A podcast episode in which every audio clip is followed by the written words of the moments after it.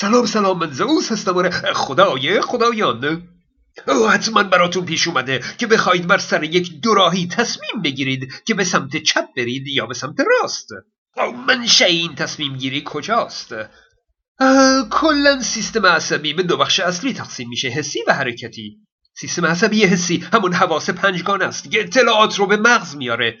و سیستم عصبی حرکتی فرمان مغز رو به عضلات میرسونه. ظاهرا ما بین فعالیت این دو سیستم تصمیم گیری صورت می‌گیره. یعنی مثلا چشم اطلاعات رو به مغز میده مغز تصمیم می‌گیره که مثلا به چپ بره بعد فرمان حرکتی به عضلات فرستاده میشه. این فرمان حرکت شامل مجموعی از فعالیت های مغز برای حرکت و هماهنگ کردن عضلات پای چپ و راست است و هر دو نیم کره مغز در اون دخالت دارند که ما کاری به اون نداریم. الان برای ما فقط اون تصمیم گیری مهم هست یعنی درست قبل از آغاز حرکت. اون تصمیم در کجا گرفته شده؟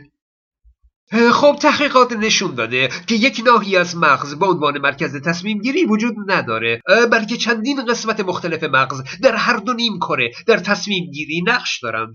به عبارت دیگه تصمیم گیری مغز به صورت شورای رهبری اداره میشه. مثلا اگه شما تصمیم به حرکت به سمت چپ بگیرید این تصمیم در نیم کره راست مغز شما تحقق یافته. و اگه تصمیم به حرکت به سمت راست بگیرید در نیمکره چپ مغز خودتون تصمیم گرفته اید البته این دو نیمکره از طریق جسم پینه ای با همدیگه هماهنگ هستند. حالا فرض کنید که این ناحیه های مختلف مغز که در تصمیم گیری نقش دارند رو مرکز تصمیم گیری بنامیم نکته اساسی بحث ما اینه که آیا این مرکز تصمیم گیری مغز واقعا نقشی در تصمیم گیری هم داره یا نه؟ بگذارید مثالی بزنم. فرض کنید که یک پادشاه قدر قدرت می‌خواد نخست وزیر تعیین کنه. خب مجلس پیشنهادهایی میده. اما تصمیم نهایی با خود پادشاه است او می‌تونه بدون توجه به هیچ کدوم از این پیشنهادها یه نفر دیگر رو انتخاب کنه و همه موظفند که بپذیرند.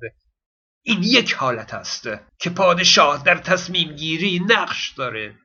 اما حالت دوم اینه که مجلس برای تعیین نخست وزیر رأی میده و یکی رو انتخاب می‌کنه و سپس پادشاه حکم تنفیز اون یک نفر منتخب مجلس رو صادر می‌کنه.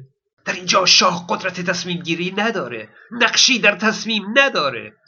یه صندوق رأی رأی های مثبت و منفی رو جمع می‌کنه و در نهایت هرچی که از صندوق رأی بیرون اومد پادشاه همون رو میپذیره. آیا حواس پنجگانه و حافظه انسان فقط اطلاعات میدند؟ و این خود مرکز تصمیم گیری هست که تصمیم نهایی رو می‌گیره؟ و یا اینکه نه؟ مثل حالت دوم حواس پنجگانه و حافظه انسان رأی مثبت و منفی برای تصمیم گیری میدن و در نهایت هرچه از صندوق رأی بیرون اومد مرکز تصمیم گیری همون رو میپذیره در حالت اول اختیار معنا داره. انسان در تصمیم گیری خودش مختار هست. اما در حالت دوم جبر حاکم هست. این عوامل محیطی هستند که تصمیم می‌گیرند. در حالت اول تصمیم گیری خودجوش بی علت و ناقض اصل علیت هست. چون میگیم اون اطلاعات علت تصمیم نبوده دیگه. و مرکز تصمیم گیری خودش تصمیم گرفته بدون علت خارجی تصمیم گرفته و پدیده بدون علت نقض علیت دیگه. اما در حالت دوم اون اطلاعات حواس پنجگانه و حافظه علتهایی برای تصمیم انسان هستند بر طبق اصل علیت. او برگردیم به سیستم عصبی. نرون ها کانال های یونی و شیمیایی هستند که حالت باز یا بسته دارند. کانال های یونی در یک نرون در حال استراحت بسته است و اگه میزان یون های آزاد زیاد بشه و به یک حد آستانه ای برسه کانال های یونی باز میشه و یک پالس الکتروشیمیایی میفرسته. در این آزمایش ساده این ماهیچه های نپخته قورباغه دیگه حیوان جاندار نیست. اما سیستم عصبی اون به طور فیزیکی کار می‌کنه. با پاشیدن نمک به روی این ماهیچه ها عملا میزان یونهای سودیوم افزایش پیدا می‌کنه و موجب باز شدن کانال های یونی نرون ها میشه و باعث تولید جریان عصبی و حرکت عضلات قورباغه میشه. این عملکرد سیستم عصبی یک جاندار هست که البته کاملا فیزیکی و طبق قانون علت و معلول هست و نه طبق اراده و اختیار. و توجه کنید که به مجموعه ای از این قبیل واکنش های فیزیکی موجود زنده میگیم. های تصمیم گیرنده هم از همین نوع هستند. تصمیم گیری انسان درست مثل این درهای ورودی است که با چشم الکترونیک باز میشه. یعنی به طور معمول درها بسته هستند و چشم الکترونیکی حرکات مقابل در رو در نظر داره. اگه یه موش حرکت کنه چشم الکترونیکی به دستگاه مرکزی الکتریسیته میفرسته اما مقدار اون حد آستانه ای نیست که در باز بشه. و وقتی یک آدم در جلوی در حرکت کنه مقدار بیشتری الکتریسیته به دستگاه مرکزی فرستاده میشه. و دیگه از حد آستانه عبور می‌کنه و دستگاه مرکزی در موجب باز شدن در به ورودی میشه. به عبارت دیگه تصمیم می‌گیره که در رو باز کنه. آه عبارت سمم بکم رو شنیدید؟ عربی کرولال هست. سم یعنی کر مصمم یعنی کسی که کر شده. دیگه نمی‌خواد چیزی رو بشنوه. تصمیم خودش رو گرفته. دیگه رأیش عوض نمیشه و به حرف کسی گوش نمیده. وقتی شما به یک دوراهی می رسید مشاهدات شما و خاطرات شما نقش تعیین کننده ای در تصمیم شما دارند. مثلا می‌دونید که مسیر سمت راست قدری نزدیکتر هست اما مسیر سمت چپ دار و درخت بیشتری داره و باصفاتر هست. خلاصه مجموعی از عوامل مثبت و منفی در ذهن شما میاد. و وقتی اختلاف آرای مثبت و منفی به حدی رسید به آستانه ای رسید آن کانال های یونی در نرون های تصمیم گیری هم باز میشه و از اون موقع است که شما تصمیم گرفته اید که مثلا به سمت چپ برید. اون جریان الکتروشیمیایی نرون ها موجب فعال شدن سیستم عصبی حرکتی میشه و شما حرکت به سمت چپ رو آغاز می‌کنید. در حقیقت اگه تصمیم گیری امری آگاهانه و اختیاری بود باید در محدوده آگاهی تصمیم گیری شکل می گرفت. یعنی به محض تصمیم گیری خود شخص باید از تصمیمی که گرفته آگاه باشه. ما تحقیقات نشون میده که اندک زمانی قبل از آگاه شدن شخص به تصمیم گیری تغییرات الکتروشیمیایی مغز او تصمیم گیری رو انجام داده و هنوز خودش از نتیجه تصمیم گیری آگاه نیست. سپس او هم از تصمیمی که گرفته شده آگاه میشه در حالی که گمان می‌کنه که خود او بوده که همین تصمیم رو خودش آگاهانه انتخاب کرده. این موضوع اول بار توسط بنجامین لیبت عصب شناس امریکایی در اواخر قرن بیستم مطرح شد که حدود 300 میلی ثانیه قبل از تصمیم گیری آگاهانه نتیجه تصمیم انسان در فعالیت مغز او مشاهده میشه.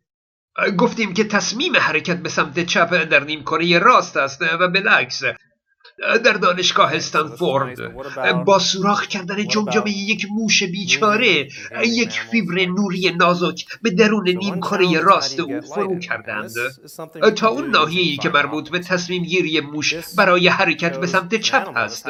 آو نور لیزر گرمای چندانی تولید نمی‌کنه. برای همین کمترین آسیب رو برای موش داره.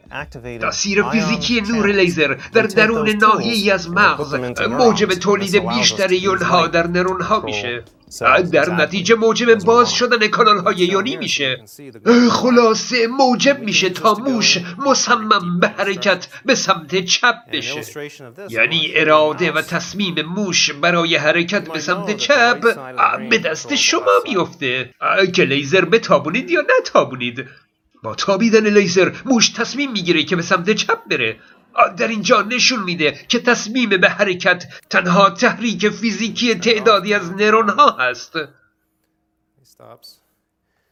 So this is a little scary, right? I don't want to sweep that aspect under the rug either. خلاصه یه جویستیک میدن دست شما و شما مثل یک گیم زنده تصمیم می‌گیرید که اون موش تصمیم بگیره که به سمت چپ بره یا به راست. تمام مراحل سیستم عصبی از تحریک گیرنده های حواس پنجگانه تا تصمیم گیری و تحریک نرون های حرکتی عضلات همه طبق قانون علیت عمل می کنند و کاملا قابل اندازه گیری هستند. در واقع ایده اختیار آدمی هیچ پشتیبانه علمی نداره و از نظر فلسفی هم قابل توجیه نیست. ظاهرا الان به حال یک مکتب خاصی در فیزیک کوانتومی به وجود اومده که به نظر میاد که ما اونطور هم که فکر می‌کردیم آزادی اراده نداریم اختیار نداریم و ظاهرا یک کمی هم این مورد تایید کارهایی است که داره در رشته های علوم عصبی و مغزی میشه. او اگه یک روزدار بگه من تشنه بودم آب هم بود و برخلاف تأثیر عوامل محیطی تصمیم گرفتم آب نخورم او در واقع چون این نمونه هایی تاییدی بر اختیار نیست. عواملی مثل ترس از عقوبت و امید به وسال هوری و باورهای دیگه از جمله موارد نشسته در ذهن آدمی است که می‌تونه بر مراکز تصمیم گیری به طور فیزیکی تأثیر بگذاره. و برای همین چگونگی باورهای انسان بسیار اهمیت داره. و در مورد دیگه دانستن اینکه مجرم طبق قانون مجازات میشه و وجود این اطلاعات در حافظه انسان نیز بر مراکز تصمیم گیری تأثیر مستقیم می‌گذاره. این عوامل همه برای تصمیم گیری رأی صادر می‌کنند و با رسیدن به حد آستانه تصمیم تصمیم آدمی چیزی جز برایند این رأی ها نیست. یعنی جویستیک تصمیم انسان به دست عوامل محیطی خاطره ها و باورهای آدمی است. برای همین یک باور نادرست یک باور خرافی می‌تونه موجب تصمیم به ارتکاب یک جنایت بشه. مواظب باورهاتون باشید. فیسبوک من رو هم فراموش نکنید. من زوز هستم.